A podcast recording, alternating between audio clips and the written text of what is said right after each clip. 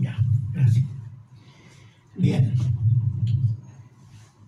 Eh, en el Evangelio del apóstol Juan, el apóstol tiene un propósito, en los primeros versículos del capítulo 1. Y este es mostrar que el Señor Jesús es Dios, es Jehová. Como diría en el Antiguo Testamento, Jehová de los ejércitos. Y se muestra en diferentes formas y con varias expresiones. Las vamos a ir leyendo nomás, o repasando. Por ejemplo, el que cree en Él es hecho un hijo de Dios. No hay otro que creyendo en Él nos hace hijos adoptivos de el Dios creador y todopoderoso. Él es el Cristo. Cristo es el medio por el cual Dios nos da su gracia y la verdad. Amén. Es el Hijo del Hombre que será levantado. Es el Hijo unigénito de Dios. Es el Salvador del mundo, el Cristo. El que da de comer a cinco mil hombres con cinco panes y dos pececillos el que camina sobre las aguas y calma la tempestad. Es el Hijo de Dios que da vida, es el pan de vida, es el que tiene palabras de vida eterna, es el que pone ríos de agua viva en el que, en el que cree en él. Es la luz del mundo, es el yo soy que libra del pecado. El Señor Jesús es Dios hecho hombre y como hombre es el Cordero de Dios que quita el pecado del mundo. ¿Por medio de qué? De su muerte en la cruz y su resurrección después de tres días de su muerte. Él es de arriba. El que de arriba viene es sobre todos. Eso dice Juan 3, 31. Ahora, todas estas expresiones que están hasta lo que hemos visto de Juan, hay muchas más después y algunas se repiten. ¿Qué está diciendo? Que Jesús viene de arriba, viene del Padre. Y nadie puede venir del Padre, un simple humano, es Dios, hecho hombre. Ahora, los judíos rechazaron al Señor Jesús por lo menos cuatro razones que vamos a ver hoy día. Primero porque era pobre. Es una razón. Lucas 16, 13, 14. Si lo pueden ver, lo leo otro porque yo... Lucas 16, 13, 14.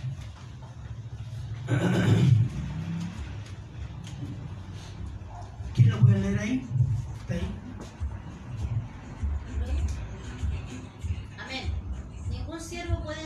Puede servir a dos señores, porque aborrecerá al uno y amará al otro, o estimará al uno y menospreciará al otro. Eh, no podéis servir a Dios y a las riquezas. Y oían también esas y oían también todas esas cosas los fariseos y eran avaros y se burlaban de él. Exactamente. ¿Y por qué se burlaban de él? Este nos tiene envidia. Es muy rico. Y ser rico era sinónimo de bendición. Por eso se burlaban de él. Este es pobre. Es un maldito. Porque la pobreza es la señal de maldición de Dios. Después vamos a ver por qué. Lo rechazaron porque declaraba sus pecados. Lucas 4, del 24 al 30. Lucas 4, del 24 al 30. Vayan alternándose para leerlo. No todo el mismo versículo. Con la misma persona. Lucas 4, del 24 al 30. Y añadió, de cierto os digo, que ningún profeta es, es acepto en su propia tierra. Y en verdad os digo que muchas ayudas había en Israel en los días de Elías cuando el cielo fue cerrado por tres años y seis meses y hubo una gran hambre en toda la tierra. hasta el 30. Pero ninguno de ellas fue enviado a Elías, sino una mujer viuda de Serepta de Sidón. Y muchos leprosos habían en Israel, tiempo del profeta Eliseo, pero ninguno de ellos fue limpiado, sino Naam, el sirio. Al oír estas cosas, todos los de la sinagoga se llenaron de ira, y levantándose le echaron fuera de la ciudad, y le levantaron hasta la cumbre del monte sobre la cual estaba edificada la ciudad de ellos, para desempeñarle. Más él pasó por el medio de ellos y se fue.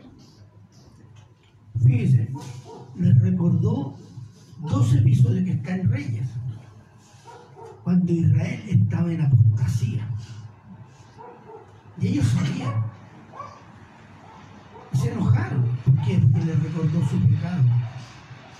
Y era tanto su pecado que el Señor bendijo a una mujer gentil y un sirio. ¿Se acuerdan? El leproso, oficial. Entonces, imagínate que están diciendo que soy un pecador y se enojaron.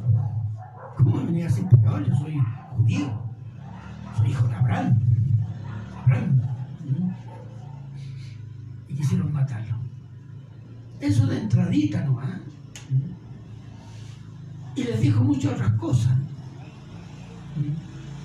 Después los, fariseos, los eh, sacerdotes y los escribas se pusieron de acuerdo para matarlo. Y lo rechazaron acusándolo de violar el día de reposo. Marcos 3, 4, 6.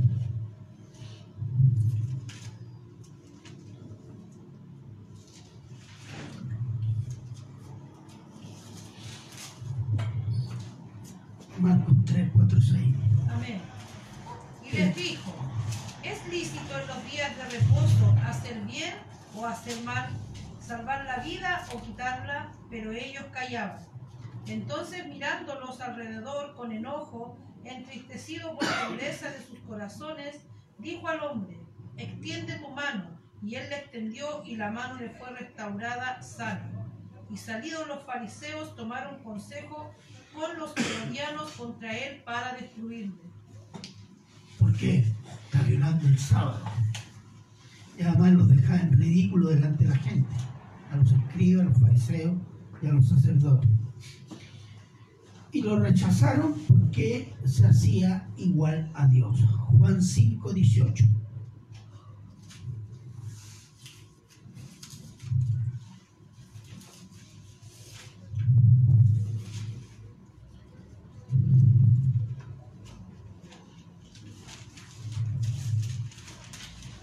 Por esto los judíos aún procuraban matarle, porque no solo quebrantaba el día de reposo, sino que también decía que Dios era su propio Padre, haciéndose igual a Dios.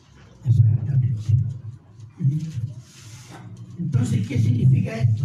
Que ellos eran de abajo, eran terrenales. Y el que es de la tierra es terrenal y cosas terrenales habla. Juan 3, 31, la segunda parte. 3, 31, no, ya, ya lo cité nomás. Los judíos consideraban la pobreza una maldición de Dios y la riqueza una bendición de Dios, debido a una interpretación de un pasaje de Deuteronomio. Pero era una interpretación un poco mañosa, un poco equivocada, digámoslo. Veamos Daniel 28, 1, 2. Perdón, Deuteronomio. Deuteronomio 28, 1, 2. Deuteronomio 28, 1, 2.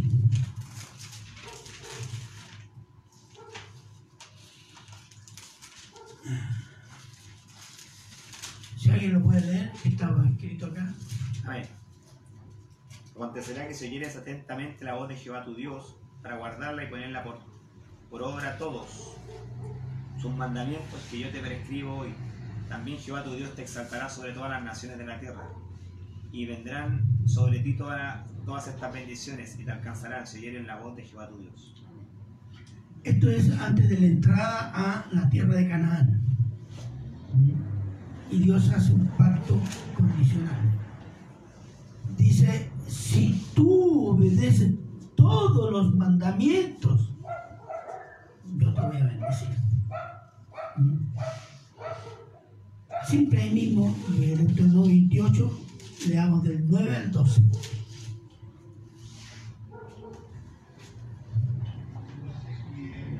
Te confirmará Jehová por pueblo santo suyo, como te lo ha jurado, cuando guardares los mandamientos de Jehová, tu Dios, y anduvieres en sus caminos, y harán todos los pueblos de la tierra, que el nombre de Jehová es invocado sobre ti y te temerán.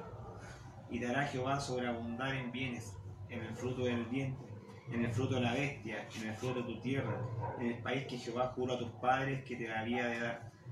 Abrirá Jehová su, su buen tesoro, el cielo para enviar la lluvia a su tierra en su tiempo, y para bendecir toda obra de sus manos, y prestarás a muchas naciones, y tú no pedirás prestado. Habrá poder, riqueza, abundancia, no solo de alimentos, riqueza, lo que era, ¿sabe cuál era la riqueza de ese tiempo? Los animales. Los animales eran señal de riqueza, hijos, es decir, una vida muy bendecida. Y siempre hay en Deuteronomio 28, veamos del 15 al 20.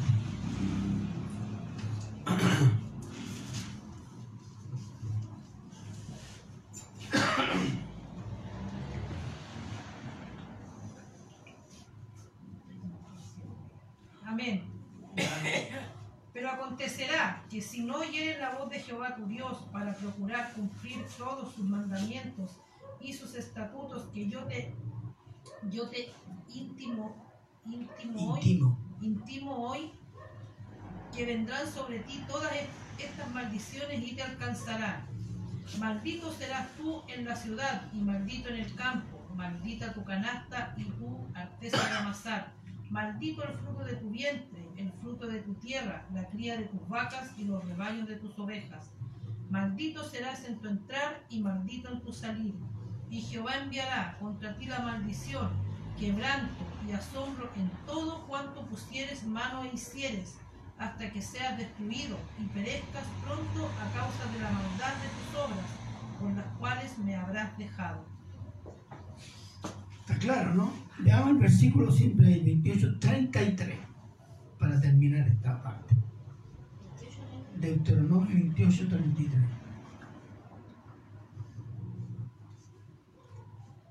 El fruto de tu tierra y de todo tu trabajo comerá pueblo que no conociste, y no serás sino oprimido y quebrantado todos los días. Fue claro, Dios, ¿no? ¿Mm? Fue claro. No le dijo, mira, así más o menos, nada. Obedeces, tendrás todo esto. Desobedeces, tendrás todo esto ¿Mm? Entonces, las bendiciones, riqueza, poder, seguridad, dominio sobre las naciones. En las maldiciones, pobreza, humillación, enfermedades, ser dominados por otras naciones. Es un pacto condicional. Si obedece, recibe bendición. Si desobedece, recibe maldición. Pacto condicional dentro del pacto incondicional que Dios había hecho con Abraham. ¿Se acuerdan? el pacto que Dios hizo con Abraham, ¿qué le prometió? La tierra prometida. Tierra, ¿qué más? Descendencia. ¿Qué más? Tiene que ser benditas todas las naciones. ¿Ah? Tiene que ser bendecidas todas las naciones. Exactamente. Eso es incondicional, que depende solo de Dios. Pero este pacto es condicional. Depende del comportamiento de Israel. Ahora, este pacto condicional era con toda la nación, con todos los individuos conforman la nación de Israel. No con algunos sectores de Israel.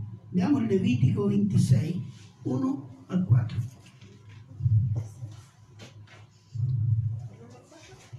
Levítico 26, del 1 al 4.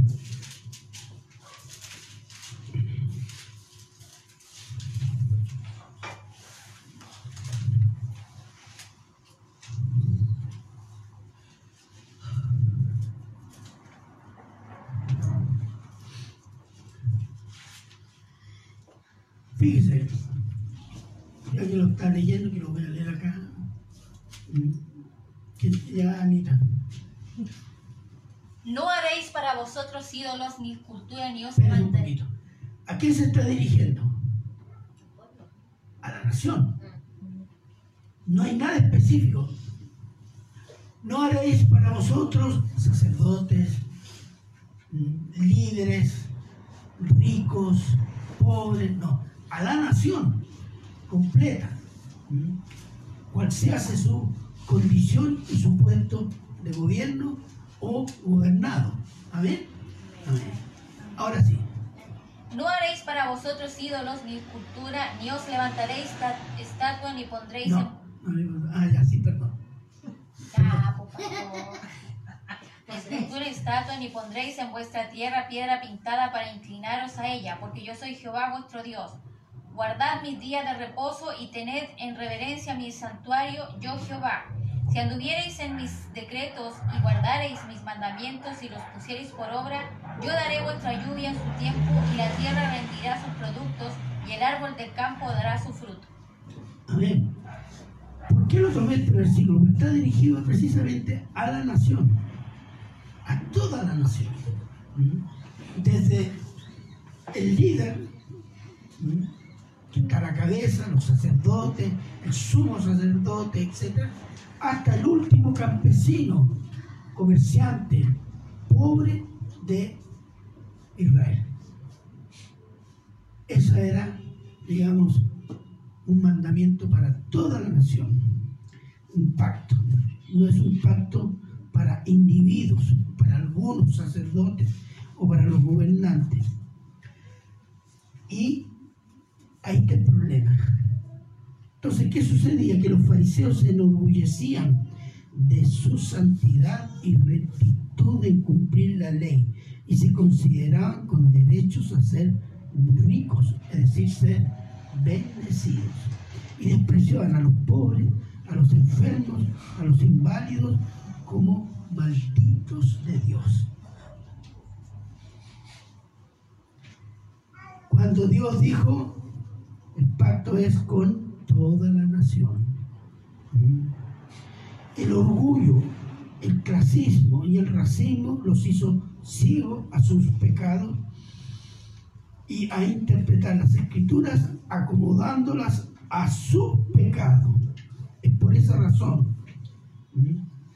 Su, pecado, pecado de Israel, Israel antiguo, tuvo pocos momentos de gloria y muchos momentos de dificultades, de pobreza, sequías, amenazas permanentes de invasiones enemigas e invasiones desoladoras hasta el año 70 del primer siglo, cuando los legiones romanas destruyeron Jerusalén y el templo. Pero aún así, Dios preservó a Israel, ¿dónde? En la dispersión, en la diáspora. Fue preservado Israel, sí, por 19 siglos. Y la muestra está que se reinstaló en tierra de Canaán en 1948. ¿Para qué? Para cumplir el pacto incondicional que Dios hizo con Abraham. De que está Israel donde Dios dijo que tenía que estar. Bueno, las malas interpretaciones de las escrituras son motivadas por el pecado y llevan a la destrucción y condenación a individuos y a naciones enteras. Después, los judíos consideraban que ellos, por ser judíos, pueblo de Dios, y tener la ley de Dios y el templo de Dios, eran salvos de la condenación. Según su visión, ellos no eran como los gentiles, idólatras, inmundos, pecadores condenados a ser esclavos de Israel. El peor insulto y desprecio a un judío era decirle gentil y publicano. Ah, eso era el insulto de los insultos. ¿Qué significaba? Y tenía consecuencias sociales, porque significaba que esa persona era aislada de la comunión de los demás judíos. no podía asistir al templo, ni entrar a una sinagoga. Sus sacrificios no eran aceptados. Era aislado socialmente. Pues acusar a alguien de gentil y publicar es decir doble pecado. Condenado. Eso significaba que era una persona aislada como si fuera un leproso espiritual. ¿Se acuerdan de la oración del fariseo? ¿Cómo se dirigía al publicano? ¿Mm? Lucas 18, 9 al 14.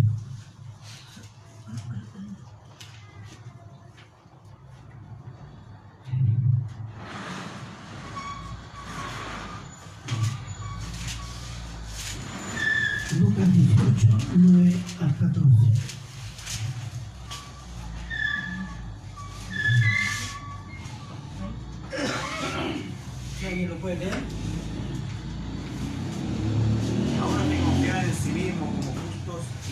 a nosotros, dijo también estas parábolas. Dos hombres subieron al templo ahora Uno era fariseo el otro publicano. El fariseo puesto a pie oraba consigo mismo de esta manera. Dios, te doy gracias porque no soy como los otros hombres, ladrones, ni justos, adúlteros, ni aún como este publicano. Ayuno dos veces a la semana, doy diezmo de todo lo que gano. Más el publicano, estando lejos, no quería ni aún alzar los ojos al cielo sino que se golpeaba el pecho diciendo, Dios, sé propicio a mí, pecador. Os digo que éste descendió a su casa justificado antes que el otro, porque cualquiera que se enaltece será humillado, y el que se humilla será enaltecido. Amén. La enseñanza del Señor no estaba en que el rico era bendecido y el pobre era maldecido, sino el que se humilla ante Dios es bendecido. Y el que se exalta por sí mismo es puesto lejos de Dios, o maldecido en algunos casos. Pero fíjense los términos del, fariseo. No soy como los otros hombres. Había, ah, tenía oraciones peores. Gracias Señor por no hacerme mujer. Por no ser gentil como esos perros inmundos. Así oraban, así de humilde eran. Yo hago esto, yo sirvo acá, yo esto. Así era. ¿Cómo se llama eso? Orgullo. Orgullo. Esa era la mentalidad de un fariseo, de un sacerdote, de un escriba y en cierta forma de la nación judía. Los fariseos, sacerdotes y escribas se creían santos, irreprensibles, porque ellos cumplían la ley e iban más allá de la ley yo ayuno dos veces a la semana. La ley exigía un ayuno como nación para una de las fiestas, no me acuerdo si eran dos fiestas que pero el dos veces a la semana. ¡Uh! ¡Qué santo! ¿O no? Esas eran, eran, porque decía, estoy, estoy, estoy santificándome más. Y como que dice, mientras más oro, más el Señor me escucha, porque si oro poco, el Señor no me va a escuchar. Piensa que si es sordo. Pero, pero había un cumplimiento ritual, era muy ritualista, un cumplimiento ritual externo de la ley, para que el pueblo los viera y los admirara. Mateo 6.5. Mateo 6.5.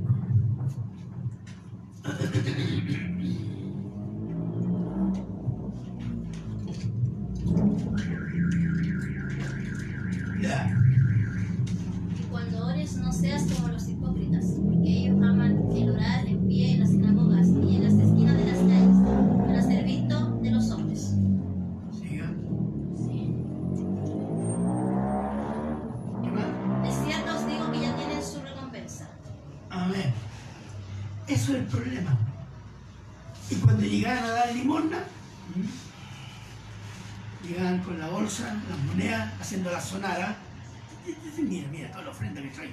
El Señor me va a bendecir. Y hacían sonar ahí. ¿Ah?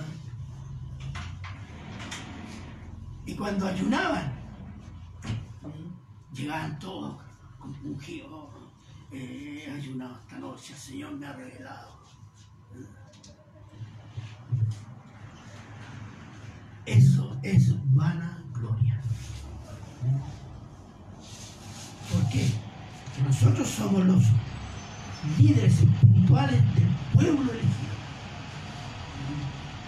Estaban con esta mentalidad. Y asimismo el pueblo aprendía de ellos a ser hipócritas. El pueblo les obedecía porque eran autoridad política y religiosa. Pero los odiaban porque decían y no hacían. Lucas 11, 46. Lucas 11, 46.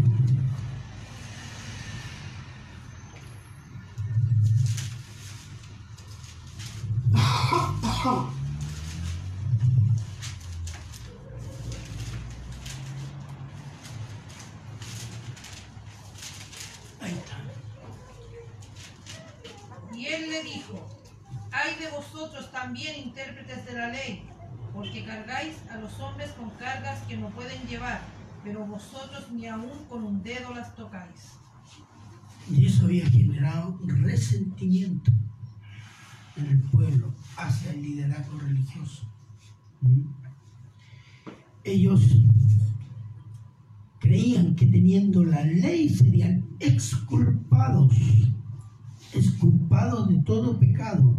Y debido a ese mal entendimiento de la ley, se automaldijeron, creyendo que cumplían la ley y absorbieron, absorbieron de culpa a los romanos.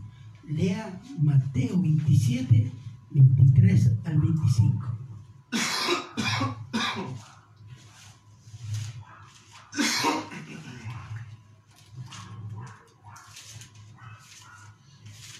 El Señor Jesús ante Poncio Pilato, ¿qué dice el gobernador?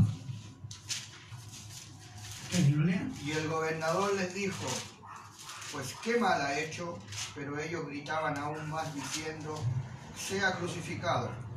Viendo Pilato que nada adelantaba, sino que se hacía más alboroto, tomó agua y se lavó las manos delante del pueblo diciendo, inocente soy yo de la sangre de este justo, allá vosotros. Y respondiendo todo el pueblo, dijo, su sangre sea sobre nosotros y sobre nuestros hijos. Qué terrible. Qué terrible. ¿Por qué se permitieron decir eso? Es una automaldición para ellos y sus generaciones futuras. Porque confiaban que estaban cumpliendo la ley. Pero no estaban cumpliendo la ley. ¿Eh? Y ese fue el gran problema. Sobre sus hijos, ¿qué cayó? Jerusalén y el templo destruido por los romanos. 40 o 30 y tantos años después. Así de soberbio eran. Los judíos tenían otro aspecto en alta consideración el día de reposo, el sábado, un día sagrado establecido por Dios para Israel. Y digo, para Israel. Veamos Éxodo 28, 8 al 11.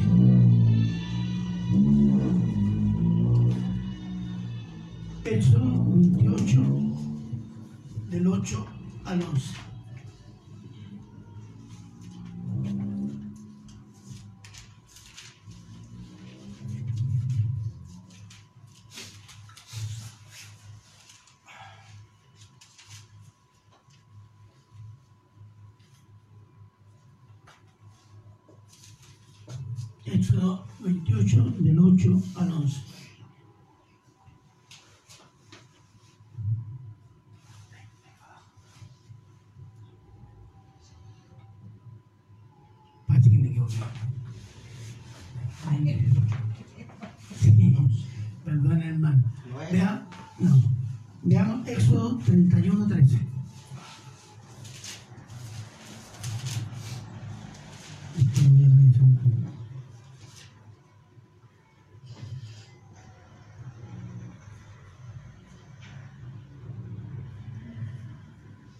Hablarás a los hijos de Israel diciendo, en verdad vosotros guardaréis mis días de reposo.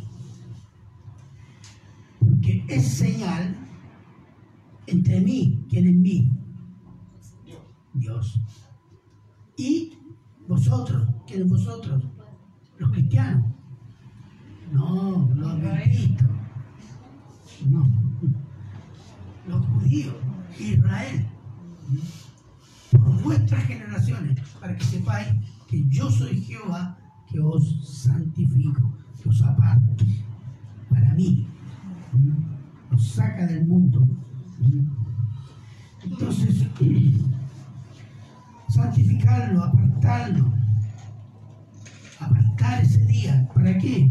No trabajar como los otros seis días y adorar a Dios recordando su creación alabando sus bendiciones de la tierra prometida, pidiendo perdón, llevando animales al templo para el sacrificio, gozarse en Dios, así como Dios se gozó contemplando su creación que era buena en gran manera y reposó el día séptimo.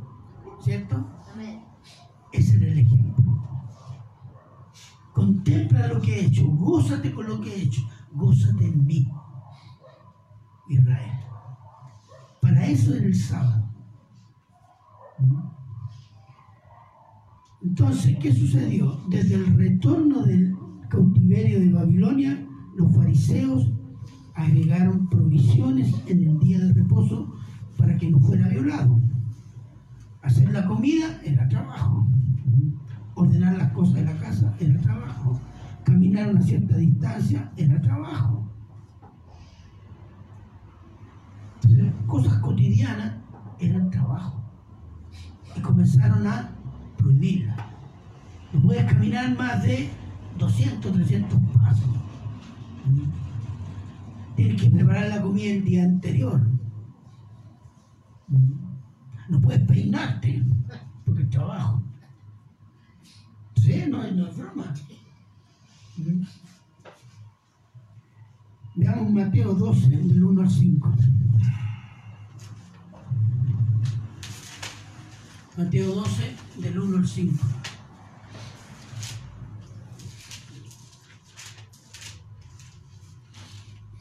¿Y quién lo puede leer?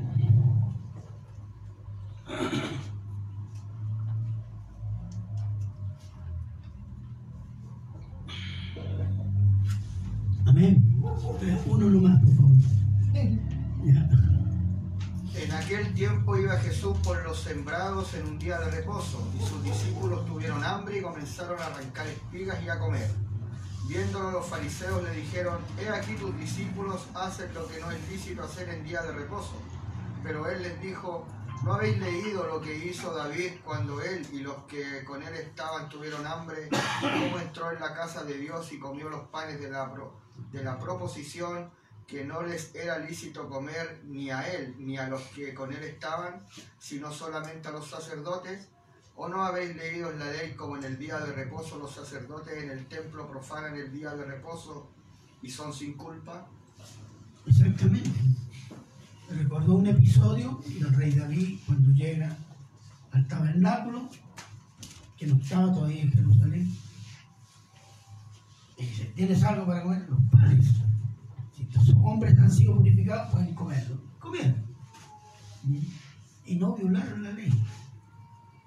Y en este caso, cuando dice los sacerdotes en el templo profanan el día del reposo, ¿por qué? Porque era un día de adoración, la gente llevaba animales para el sacrificio. ¿Y quién lo tenía que atender y dirigir el sacrificio con los levitas? El sacerdote. Y los sacerdotes hacían sacrificios por cuenta propia. Eso era trabajo, ¿o no?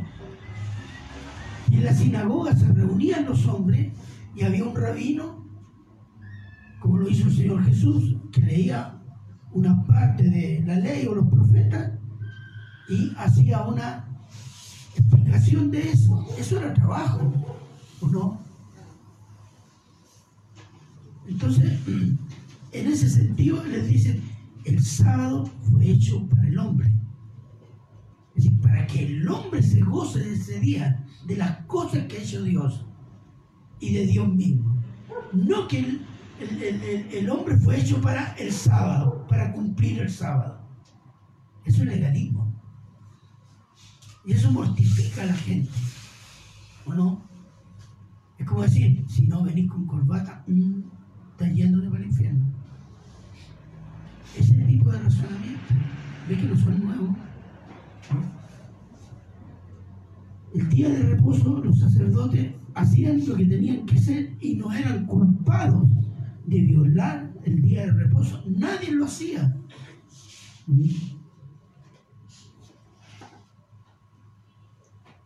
Lucas 14:5.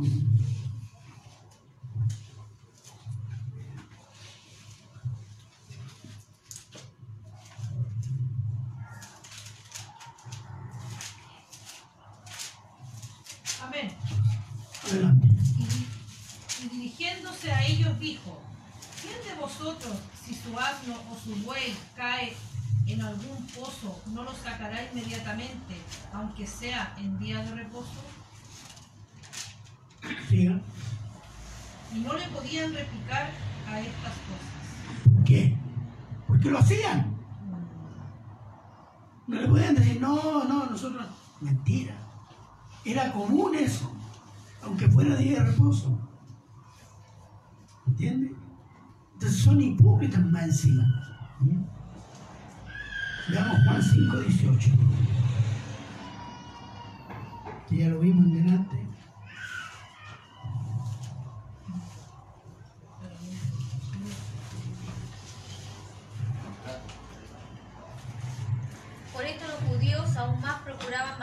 Porque no solo quebrantaba el día de reposo, sino que también decía que Dios era propio Padre, haciéndose igual a Dios. Esa era la fe más grande que un judío podía ver. Un hombre que se hiciera como Dios. Ese hombre necesita ser apedreado. No hay otra forma de quitar esta ofensa a Dios. Ellos trataron de apedrearlo varias veces, ¿no? Nunca resultó. Pero el Señor no es que les dice, no, pero usted tiene que entender, usted sabe. No, Él cargó la mata nomás. Juan 10, 30 al 33.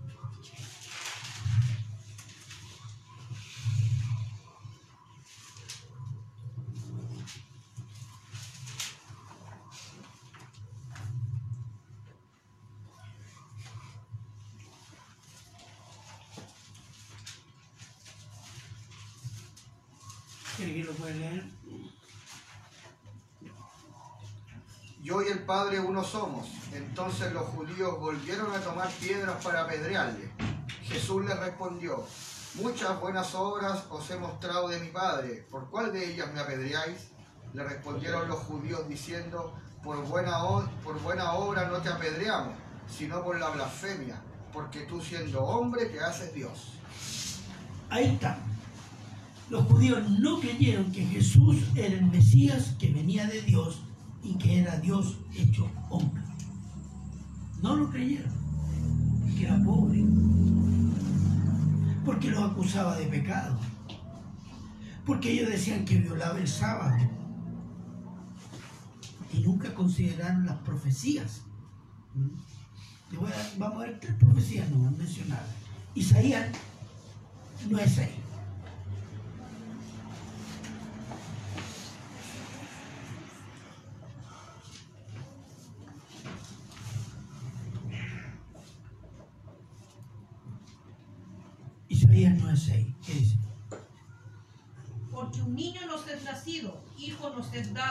y el principado sobre su hombro, y se llamará su nombre admirable, consejero, Dios fuerte, Padre eterno, príncipe de paz.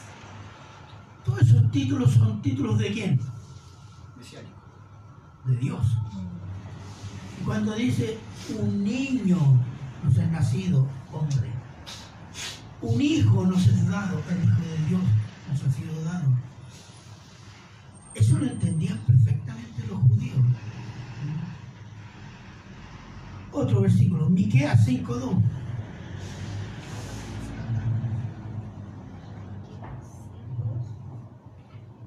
Miqueas 5.2.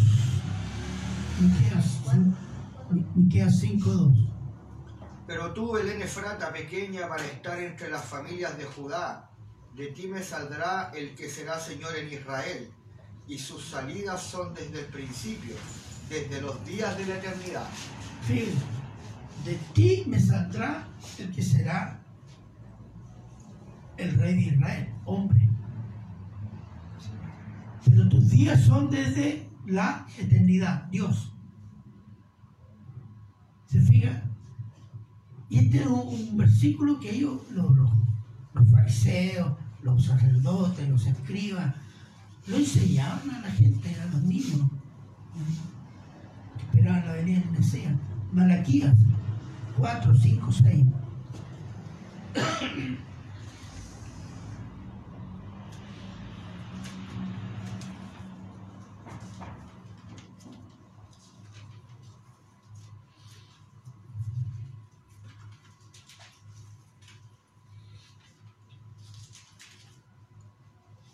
lo puede leer, por favor?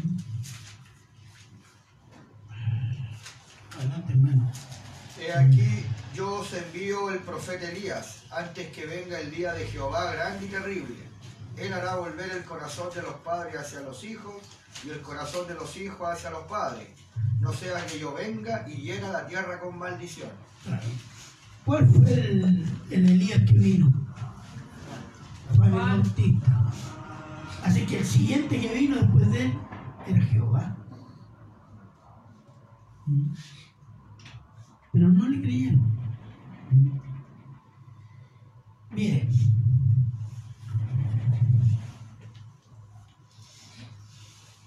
ellos vieron los milagros del Señor Jesús. Y el mismo Nicodemo, ¿qué dijo? Rabí, sabemos que vienes de Dios, que nadie puede hacer estos milagros si no tiene exactamente, si no viene de Dios. Y muchos judíos se sorprendieron por la, el nivel de los milagros. Resucitar muertos. Eso es de Dios. Sanar a una persona que había estado 30 años paralítico rehacer huesos, rehacer piel, que caminaran, ciegos que pueden ver, mudos que pueden hablar, gente que fue perdonada. Eran cosas que solo Dios podía hacer. Entonces algunos decían, el Mesías hará algo más que lo que está haciendo este. No, esto es lo máximo que estamos viendo. ¿Mm? Entonces, vieron además el impacto que las palabras del Señor Jesús hacían en la multitud. Cuando terminó el sermón del monte, ¿qué dijeron? ¿Con qué autoridad habla? Este nos habla como los rabinos. ¡Qué potencia, qué autoridad! Realmente, porque impresionaba. Por sabiduría, por conocimiento y por discernimiento. Pero al final lo rechazaron porque lo vieron humillado, azotado y enjuiciado por los romanos. Juan 19, 14, 15.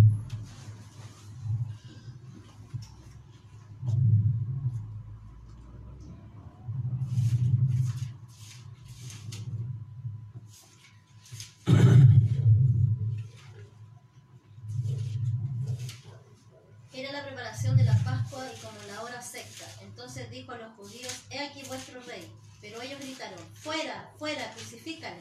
Pilato les dijo, ¿a vuestro rey he de crucificar? Respondieron los principales sacerdotes, no tenemos más rey que César. 15. Adelante. Así que entonces lo entregó a ellos para que fuese crucificado. Tomaron pues a Jesús y le llevaron. Ya. ¿Por qué lo rechazaron? Cuando Pilato muestra a Jesús, a Jesús lo habían azotado. Le habían puesto la corona de espinas, Entonces, en la mentalidad carnal de Pilato dijo, si les muestro este pobre desgraciado, se van a compadecer de él. ¿Mm? Pero no. ¿Por qué? Porque los judíos decían, si cuando llegue el Mesías, el Mesías vencerá a los romanos y no será tocado por los romanos. ¿Y qué están viendo? Ese es nuestro Mesías, humillado, azotado, escupido por los romanos. No, crucifica. Ese fue el detalle. Se fija que el pueblo tenía la misma mentalidad de los líderes. El orgullo racial, el orgullo religioso. Entonces, los judíos rechazaron al Señor Jesús como el Mesías prometido, no porque no porque no conocían las escrituras. Los escribas, los fariseos, los sacerdotes conocían las escrituras, ¿o no? Eran eruditos algunos de ellos sino que las interpretaron equivocadamente. A los mandamientos le agregaron mandamientos de su creatividad para asegurar el cumplimiento de los mandamientos originales, ya que implícitamente los consideraban débiles para sujetar la carne. Y por otro lado, eran ritualistas y pensaban que un, un cumplimiento exterior era suficiente y a la vez eran orgullosos de ser judíos, de su religión y eran racistas con los gentiles. En definitiva, interpretando las escrituras acomodándolas a su orgullo racial y religioso. Ese pecado, el orgullo, hace que las escrituras sean sometidas a la perspectiva humana en vez de que el ser humano se someta a las escrituras humillando la carne y el orgullo. Eso fue lo que sucedió con los judíos. Ellos creían estar cumpliendo la ley y si fallaban, volvían a hacer las obras de la ley. Y así vivían constantemente su religión haciendo obras.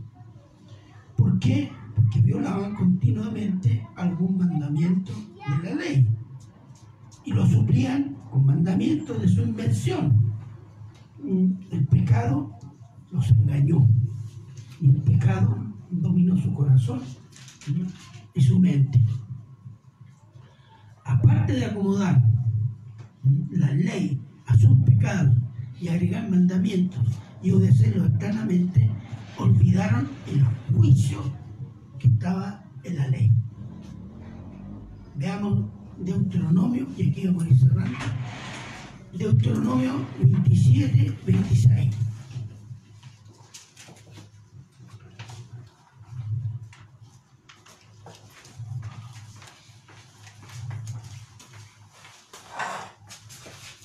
Amén.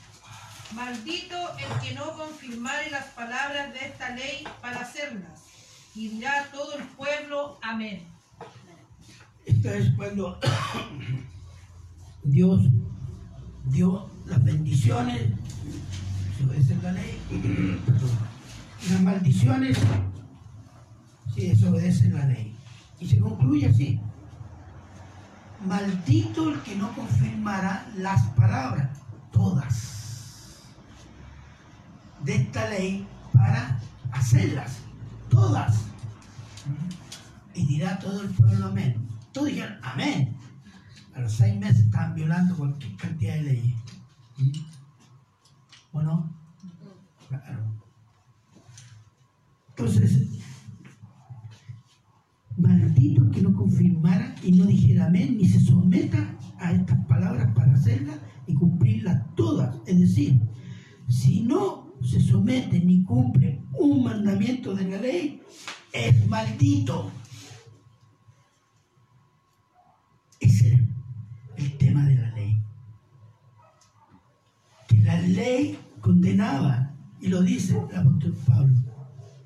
La ley condena, la ley maldice. ¿Por qué? Porque el hombre es incapaz de cumplir toda la ley. Entonces, ¿qué es lo que no entendieron los judíos? los judíos, en su orgullo racial y religioso, se creían, se crearon mandamientos y leyes que les daban la ilusión que estaban cumpliendo la ley de Dios, cuando en realidad se habían creado su propia justicia. Romanos 10.3.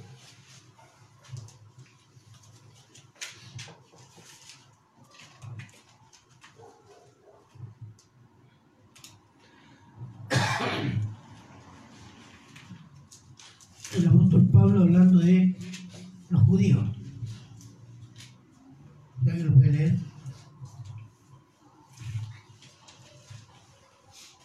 Porque ignorando la justicia de Dios y procurando establecer la suya propia, no se han sujetado a la justicia de Dios. Exactamente.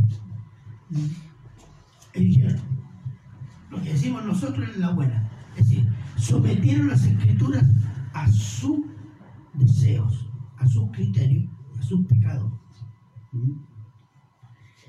Rechazando la justicia de Dios, no reconocieron que eran pecadores, condenados y malditos. Ese era el tema.